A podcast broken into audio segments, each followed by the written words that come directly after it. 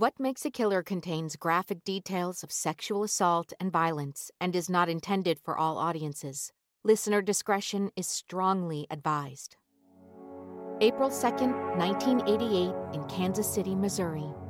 A man wearing nothing but a dog collar was found walking around in the street, seeking help. This man had just escaped the clutches of a twisted individual and was taken to a house nearby where he pleaded for police to be called. A police investigation revealed a horrific series of murders that took place at the hands of one man, Robert Berdella, who calculatingly and methodically kidnapped and tortured young, vulnerable men before killing them. To him, they weren't living, feeling, breathing individuals. They were literally just pieces of meat, and he would do with them what he wanted. He took hundreds of photos and kept detailed notes to document his perverse acts, using disturbing methods to cause unimaginable pain and suffering. This was not a spree killing. This was not somebody out of control of their actions. This is somebody who knows what he's doing, knows what he wants to do, and does it. That is the definition of evil. After murdering them, he dissected his victims with such precision that he became known as the Kansas City Butcher. He would cut the bodies up with a butcher knife and a chainsaw and then put them in the trash. This is What Makes a Killer, a series that chronicles the lives and crimes of the world's most notorious killers. I'm your host, Jennifer Natoso. In every episode, we'll trace a killer's origins, examine their behavior, and follow their path to bloodshed. In this episode, we'll discuss Robert Berdella, the Kansas City Butcher.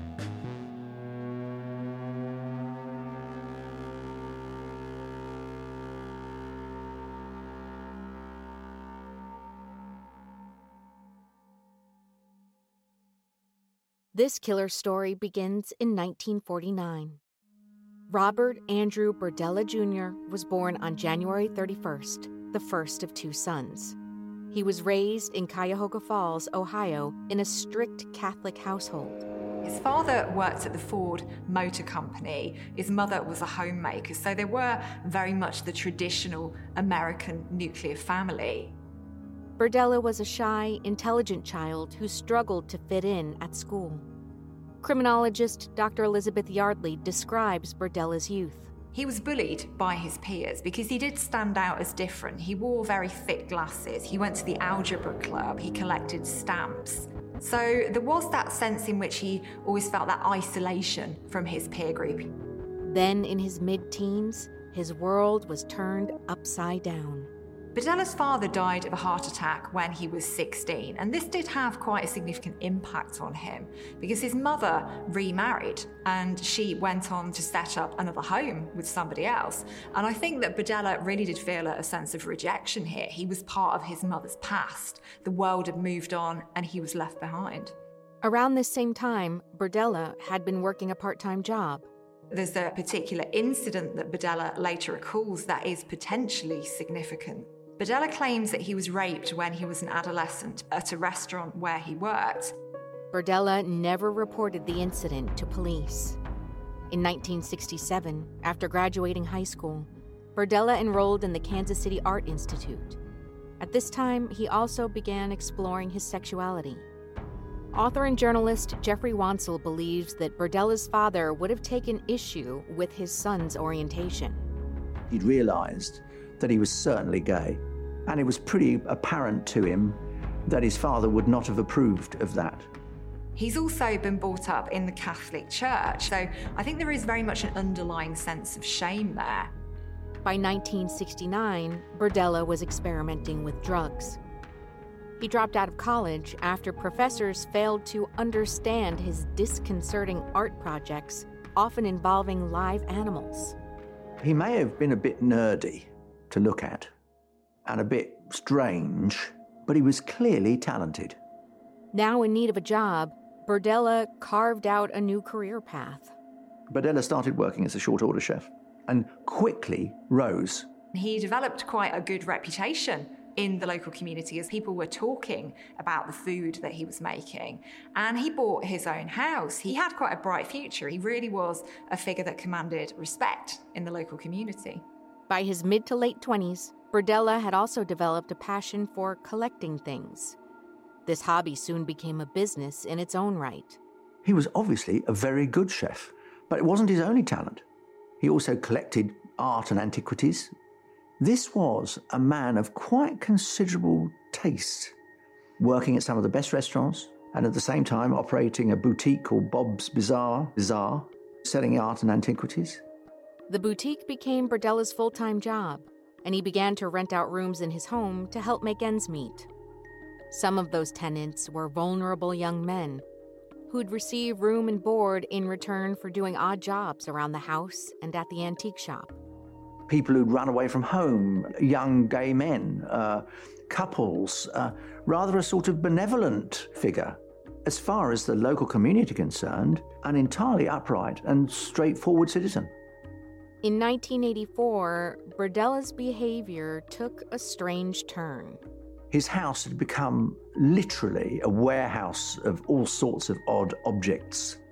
This man, who previously had been sort of pillar of the local community, was becoming increasingly odd. And he also, I think, began to despise the young men who came seeking shelter.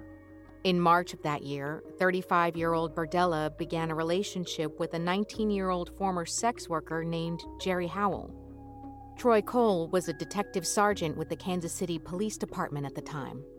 Berdella knew his dad, who also had a stall in the flea market.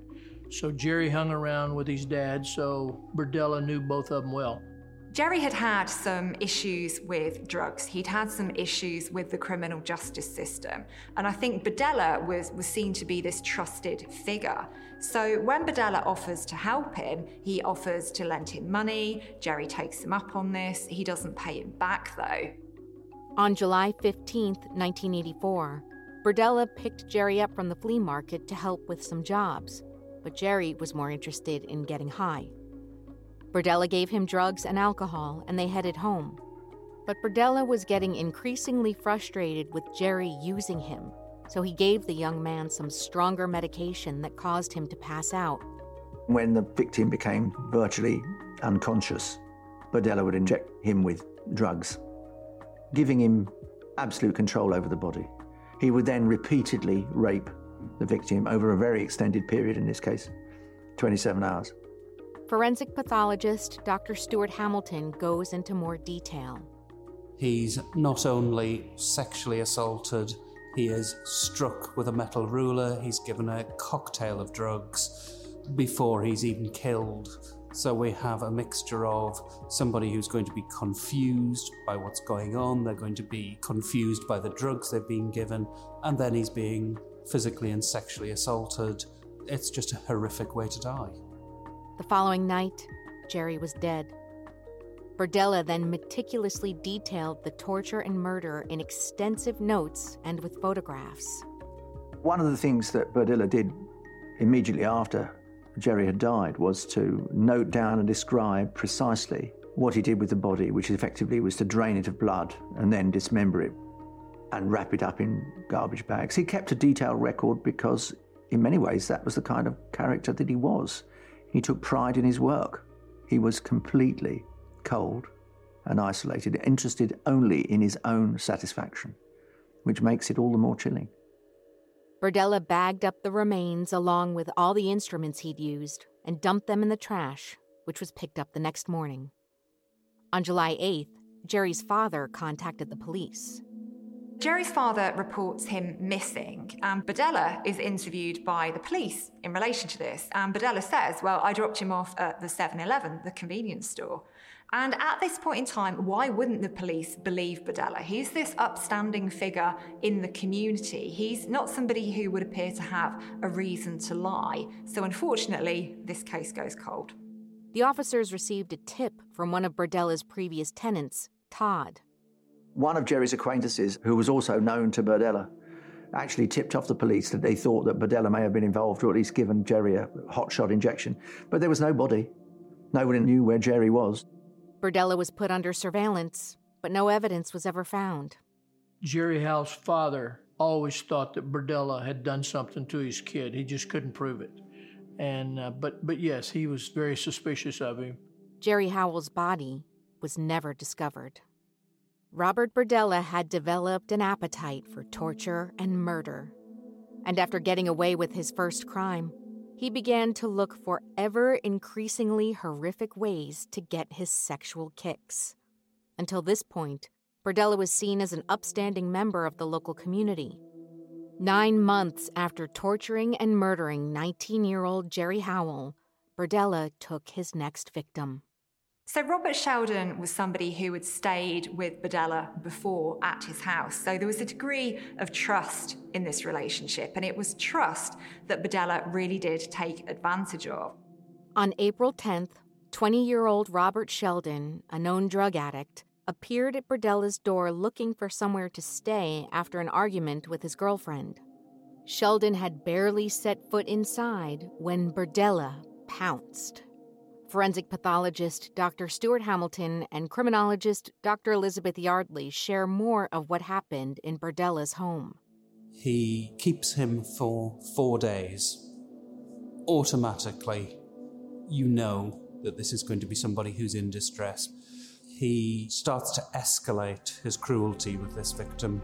He injects drain cleaner into his eyes, he fills his ears with caulking material, there's damage to the hands from piano wire. He's hitting him with a rubber mallet. All of these things are acts of cruelty and they would not kill you. It's subduing the victim. He did some horrendous things to him. But the thing that really stood out for me was the tattoo that he gave this victim on his shoulder. He was almost branding this man, saying, You are mine, I own you, and I possess you.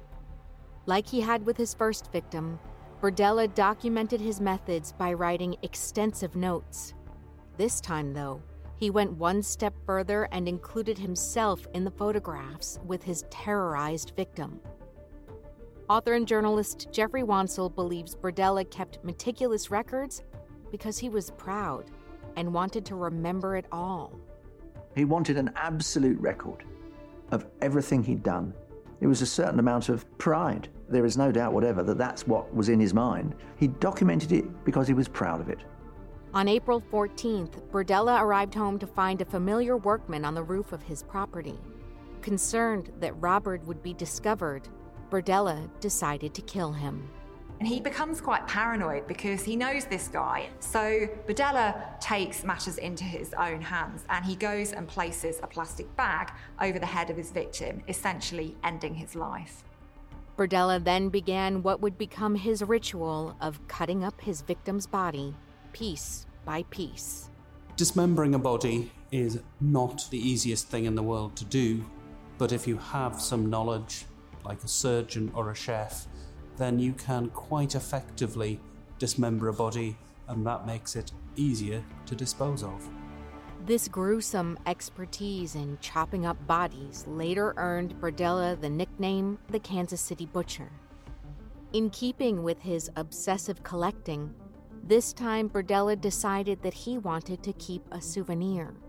Berdella's second victim, Robert, he dismembered the body and cut off the head but this time he didn't put it all into black garbage bags and put it out for the garbage truck. He kept the head first in the freezer in his house, and he later buried it in the garden where it decomposed as a kind of trophy of the killing. And this is really significant for me because the head is what gives somebody their identity. It's what makes them a human.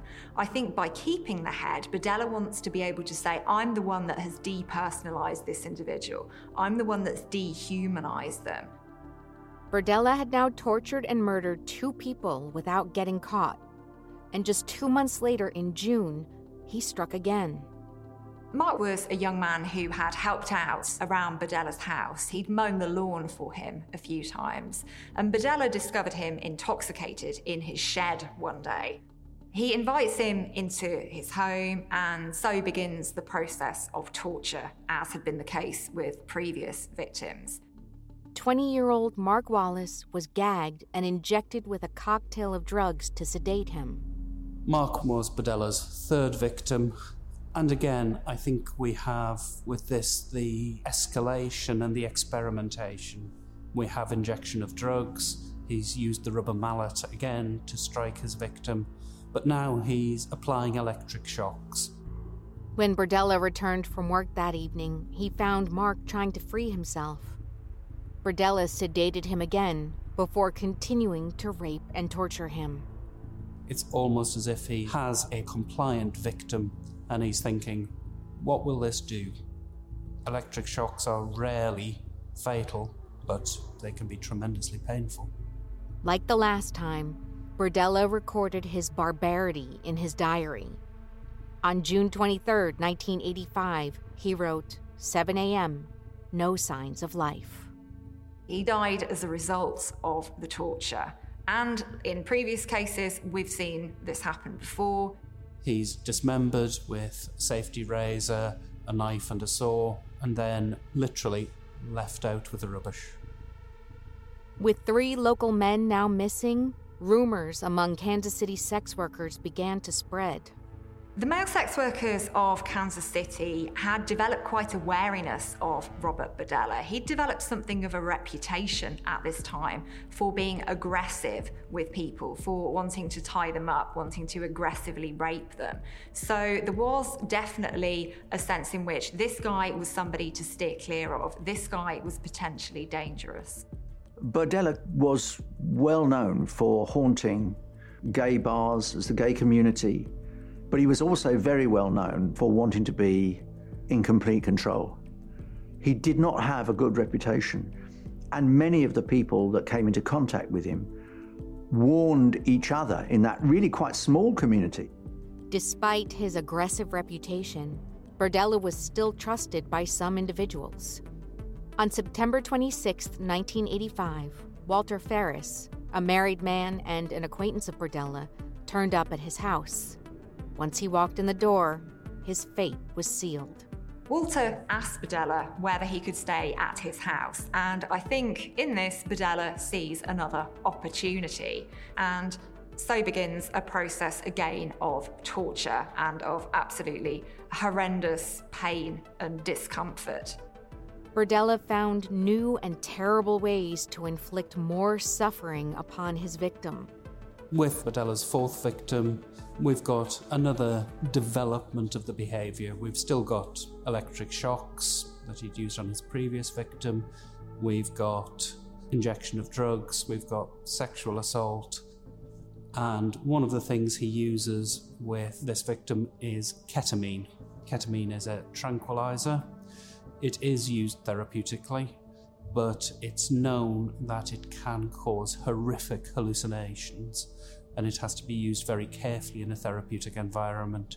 So, potentially, we're looking at all sorts of horrible hallucinations added to the horrible things that are actually happening to him. It is a horrific set of circumstances that one cannot even really begin to imagine. Yet again, Berdella documented each and every step in minute detail. Berdella, by now, was escalating his torture. Extraordinary things were done to these poor men. And yet again, there was an exact record of what he could survive. I suspect part of the reason for that was that Berdella wanted to see how much a human body could take, what it could accept. He wanted to test everything to its limits. He wanted to see how far. Could I? Can he take that? Could he take more? In less than 24 hours, Walter was dead. Walter Ferris died at around midnight, the day after he was captured by Robert Berdella. Berdella disposed of Walter's body in the usual fashion, so he dismembered it in his bathtub and he put the pieces of Walter's body out with the trash. Days after his disappearance, Walter's wife reported him missing to the police. Troy Cole was the lead detective on the Berdella case. His wife and mother suspected Berdella because the last time that Walter left the house, he said, I'm going over to Berdella's, and he was never seen again. For the second time in approximately 15 months, Berdella was questioned and put under surveillance, but investigators quickly hit a dead end. The missing persons unit did an investigation. They did their best to uh, further the investigation along, but they were just unsuccessful. There was not enough evidence to charge him. They went to his house. They tried to buy drugs undercover from him. There was various things they did to try to uh, to make a case. They they were just unsuccessful. In just over a year, Berdella had detained, savagely tortured, and killed four men. Each murder he committed increased in brutality, and his dark imagination seemed to know no limits. Yet he continued the pretense of being an upstanding, if not eccentric, member of the local community. And police had no real reason to link him with the disappearance of the men.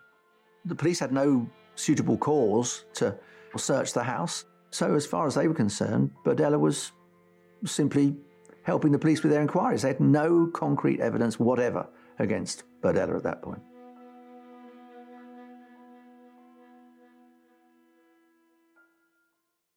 It probably won't come as a surprise to you to know that in the last year, rates of anxiety and depression have doubled in the US. And sometimes it can take weeks to get a traditional therapy appointment. That is where Cerebral comes in. Cerebral is an online mental health service that offers prescription medication, counseling, and therapy for anxiety, depression, ADHD, insomnia, and more. It's one of the few services that provides prescription medication online through a licensed provider and ships medications straight to your door, so you don't have to deal with going to the pharmacy. With the Cerebral mobile app, it's like having your personal care team wherever you are. You can message your care team and access self care resources wherever you are.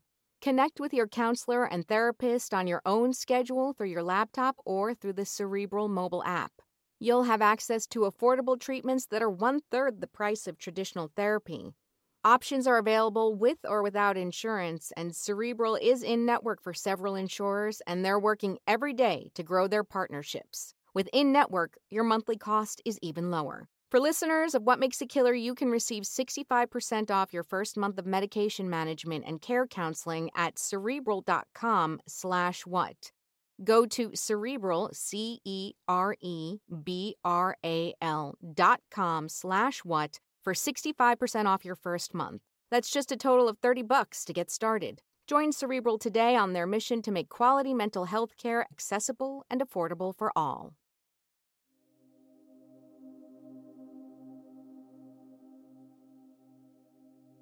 It's now June 17th, 1986, and Berdella is out on the prowl. In the red light district of Kansas City, he picked up 23 year old casual sex worker and drug addict Todd Stoops. Berdella's next victim, Todd, had already had contact with him over a number of years. Indeed, had suggested to the police that Berdella might have been guilty of killing his first victim with an injection, which was never proven. Berdella was sexually attracted to Todd, and Todd and his wife had actually spent some time living in Robert Berdella's house in exchange for sexual favors that, that Todd provided to Berdella with his wife's knowledge. So this couple, they were very vulnerable, and Berdella took advantage of that vulnerability. When Todd needs money for drugs, Berdella sees another opportunity here. As soon as Todd got inside, Berdella got to work. Over a period of two weeks, he subjected him to a series of ferocious attacks. If what happened to Walter was horrific, he manages to outdo himself with Todd. So we have nearly a fortnight of captivity with torture, whipping, sexual assault again, all sorts of horrific physical acts to degrade, to cause pain. But he's also once again organized, he's planning. He thinks injecting Drano into the eyes will blind his victim, which it does, makes it more difficult to escape. He injects it into the voice box to stop him screaming. These are not the acts of a madman. These are planned, deliberate actions of somebody who knows what he's doing and why he's doing it. Berdella took extensive photographs of the torture and the demise of Todd. I think Berdella felt that Todd was a, a, significant victim for him. He felt that attraction to him. And it wouldn't surprise me if he'd been at the centre of quite a lot of fantasies he'd had about having a sex slave. On July 1st, 1986, Todd died of septic shock from an infection caused by his injuries. Like his previous victims, Berdella dismembered Todd's body and left his sealed remains to be picked up by trash collectors. On June 23, 1987, less than a year later, the Kansas City butcher saw his next opportunity. Larry Pearson was a sex worker who needed some bail bond money. So Robert Berdella says to him, I will bail you out, I'll give you the money, as long as you come and stay in Ohio for a week with my family. So Larry agrees to do this, and then when they arrive back from this vacation, Berdella takes him captive once again, we have escalation of this behaviour. We started with cruelty, it's escalating and escalating. We now have a victim kept for six weeks, tortured, sexually assaulted. Despite the relentless torture, Larry fought back. Larry didn't know what to do. He, he knew he wanted to survive as best he could. Until finally, in what must have been utter despair, Larry bit Berdella's penis during oral sex. The injury to Berdella's penis was so severe he went to hospital. Berdella calls a taxi, and during the time while he's waiting for the taxi, he kills his victim. When he's dead, Berdella has the sense to try and keep the property cool, to slow down decomposition, to reduce smells produced. Once again, these are all unconscionable acts, but they are planned they are deliberately undertaken. This is somebody who is in control of what he's doing. When Berdella returned from the hospital, he dismembered Larry's body. Berdella was so angry at the injury that had been caused to him that he was determined to take out the maximum punishment and revenge on the man who had the temerity to actually hurt him. It was the first time anyone had tried to hurt him. And so, yet again, he dismembered the body and yet again cut off the head. Only this time he went out into the garden, dug up Robert's head, put Larry's in the same hole, and proceeded to bring Robert's head into the house, clean it up, take the teeth out, put them in two envelopes, and put the skull, which was all that remained at that point, into a closet in the upstairs of his house. Heads are very, very significant for Berdella, and I think the head of Larry is a very important one because this is the guy who has come closest to Berdella's fantasy of having this sex slave. He's the guy who survived for six weeks, he's survived the longest, and I think he wants to commemorate that. Berdella's monstrous desires, though, were far from satisfied.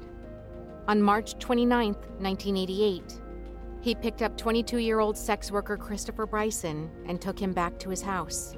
So, Christopher Bryson was wandering the streets when Robert Berdella picks him up and he offers him a beer and they, they drive around in his car for a while. Berdella then says, Well, come back to my house and you can have a beer there. So, Christopher agrees and they go back.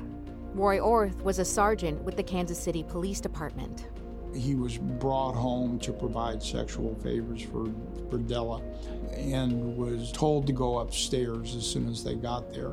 As Bryson mounted the stairs and started walking up, he was struck from behind and rendered unconscious. With his captive victim sedated, Berdella unleashed agony.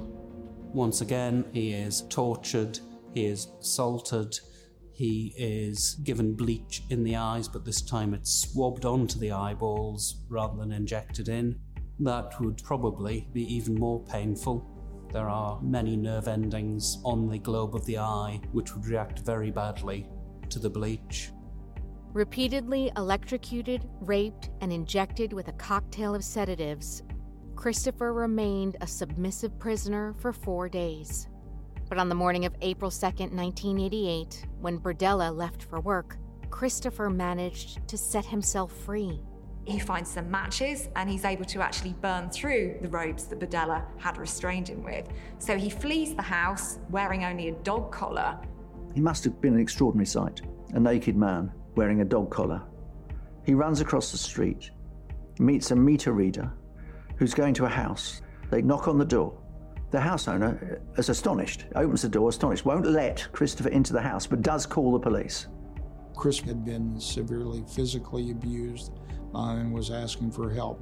District officers got there, found this was probably going to be some kind of an unlawful restraint abduction situation, and called the sex crimes child abuse unit, and our detective responded. Rick Holtzclaw was the assistant prosecutor for the sex crimes unit in Kansas City. Roy Orth called me and said, We need you. And I said, You don't need me today. Um, and he said, No, I'm telling you, we need you on this one.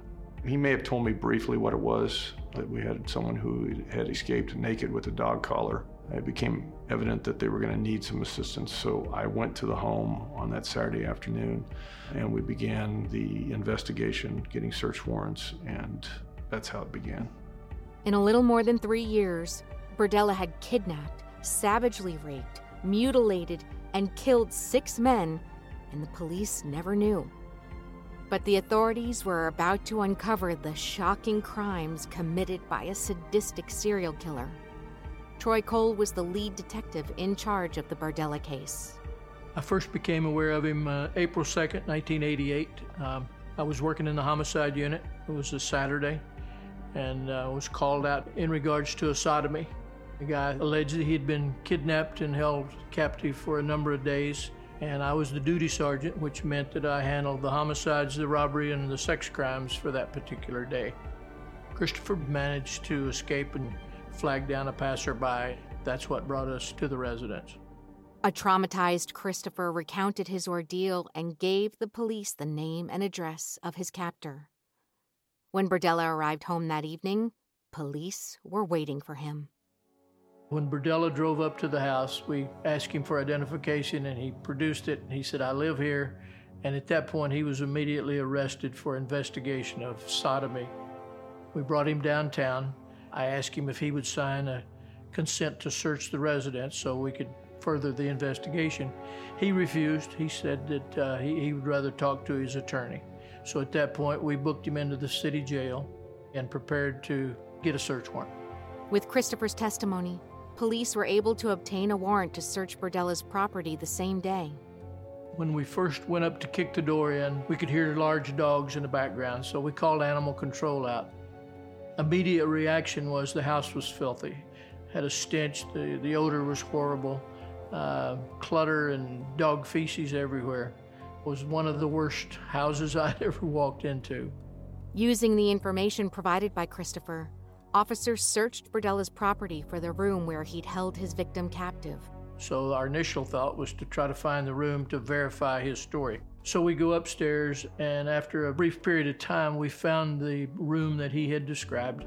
We found the bed that he had described, and it had restraints tied to the bedpost. So we were pretty sure at this point his story maybe had some legitimacy to it. There was a device underneath the bed plugged into the wall that was a, uh, it appeared to me to be a, an electric train transformer. And there were jumper cable clips on the ends of it so that he could attach them to different parts of somebody's body and then increase the electrocution level by turning the transformer selector. In searching the rest of the house, officers discovered Berdella's most prized collection. We discovered several hundred, probably two to three hundred Polaroid photographs that he had taken. Uh, some of the people in the photographs were in obvious signs of being tortured. Eventually, we were able to find detailed torture notes that Berdella had kept on several people, six in fact. And in reviewing those pictures, Probably the most telling was one of a young man that was hanging suspended upside down from a steel I beam in what we later learned was the basement of the Berdella home. And this person appeared to be deceased. As the police combed the property, they discovered more and more evidence of Berdella's blood curdling crimes. A short time later, we found a skull in a closet which appeared to have been probably fairly recent. The officers collected the evidence. The following day, a pathologist was called in. We had called in a doctor to examine the skull that was in the closet. And he said that in his opinion, that skull probably was less than two years old, and uh, but it would obviously require further examination. So at that point, we sort of cataloged what we could find in the house that looked like it might might have some evidentiary value to it. One was a bag of what appeared to be human vertebrae that had, were very clean. Um, obviously, they'd been uh, boiled out, bleached, almost looked like plastic. We also found a skull that was obviously uh, human and hadn't been bleached out yet. The police returned to Berdella's home the next day and left no stone unturned. Berdella kept dogs in the backyard in, a, in an enclosure. And in looking at the backyard, the grass was noticeably greener in a couple of areas, which caused me to think that, you know, possibly there was something else there. So at that point, we decided to bring in a backhoe to dig up that one particular spot where it looked like it might have had a grave marker to it. On the second dig, there was a sucking sound as it dug in and lifted out. I, I stopped the man immediately and looked, and there was a, a human jaw that had been pulled up. And then, of course, we stopped, and eventually we found the full human skull. What it appeared that he was doing was once he would dismember his victims, he collected the skulls and then would clean them by burying them in the backyard. And after they'd been out there for whatever time he felt was necessary, dig them back up and then clean them out, boil and bleach them. When police extended their search to Berdella's shop in the bazaar, they found a macabre window display. As you walked up Westport Road, there was a display of human skulls. I think there were two, I can't remember now. And initially, these were so clean that they appeared to be plastic, but it was later determined that they were also Berdella victims. Berdella's obsession with his crimes and brazen behavior were his undoing. But the police still had a mammoth task on their hands. Our biggest challenges early on were identifying all these people that were in the Polaroid photographs. We had no idea when we started the investigation who any of them were. Of the 200, they were not all facial shots. There were some body parts and, and, and people in various stages, but we needed to identify the skull that was found in the closet, and we needed to identify the human head that we dug up in the backyard. So those were our biggest challenges. By using Berdella's photos, detailed notes, and dental records, the police identified two skulls belonging to his victims Robert, his second, and Larry, his sixth. On August 3, 1988, at Jackson County Circuit Court, Berdella stood before the judge, Alvin Randall, charged with the first degree murder of Larry. The state decide that they're going to pursue a prosecution for the murder of Larry first. But before they get very far, Berdella actually confesses he pleads guilty. I think everyone was stunned. Uh, strategically, I think it was a great move on the defense team because at that time kept the state from filing the death penalty charges against him. Everyone was surprised. I think he pled guilty because he was scared of the death penalty. And I think he felt like we were going to go for the death penalty. And at that point, he started working out a deal with his attorney to let's try to cut a deal to save my life. As the prosecution prepared to take Berdella to trial for the murder of Robert, Berdella made a bargain. Part of the guilty plea was that Berdella sat down with his two defense lawyers and then also with Mr. Hall and Mr. Reeder, the prosecutor and the assistant prosecutor from the murder division. And they spent two days under oath on the record, and he would lay out what he did to these victims. From the 13th to the 15th of December, Berdella fully confessed to all six murders. We spent three days with him over in the Jackson County Jail, and he was very matter of fact in describing all of the murders. Basically, he didn't show any remorse. I think he enjoyed reliving and describing what he had done to the victims. I think he got a charge out of it, and uh, it was a pretty compelling three days. By revealing the true abomination of his crimes to the authorities, he avoided the death penalty. On December 19, 1988, Berdella was sentenced. Berdella is incredibly proud of these murders, of this project, of this extended experiment that he's been conducting. And he really does enjoy reliving this and telling people who appear to want to hear about it. Less than four years later, on October 18, 1992, Berdella died in Missouri State Penitentiary from a heart attack. He was 43. Berdella receives two life sentences for first degree murder and four conditional life sentences for second degree murder. And history will certainly never forget this inhuman killer and the pain and terror he inflicted upon this community. What Makes a Killer is an Audio Boom original series in production with Woodcut Media and hosted by me, Jennifer Natoso. This series is produced by Audio Boom's Lauren Vogel, Blair Payton, Pam Burrows, Karen Bevan, Alexandra Jueno, and Neil Fern. Production for Woodcut provided by Andy Papadopoulos, Jenny Day, and Kula Anastasi. Original music by Ben Krejci. Executive producer for Woodcut is Kate Beal, and for Audio Boom are Brendan Regan and Stuart Last. If you haven't already, don't forget to follow us on Spotify or subscribe on Apple Podcasts, Stitcher, or wherever you find your favorite pods. If you have some time, please leave us a review. Thank you. On next week's episode of What Makes a Killer Stow, Scotland, July 14th, 1990. A six year old girl was walking to her friend's house in the small, picturesque village. A local man was working his garden and saw a van draw up and saw the wee girl's legs walking under as if she was walking past the van and suddenly disappear. The man dialed 999. The police rushed to the scene. They managed to stop the driver. When they opened the back of the van, they made a startling discovery. That child is trussed up. She has a plaster across her mouth. She's got a bag over her head. She's minutes away from suffocating.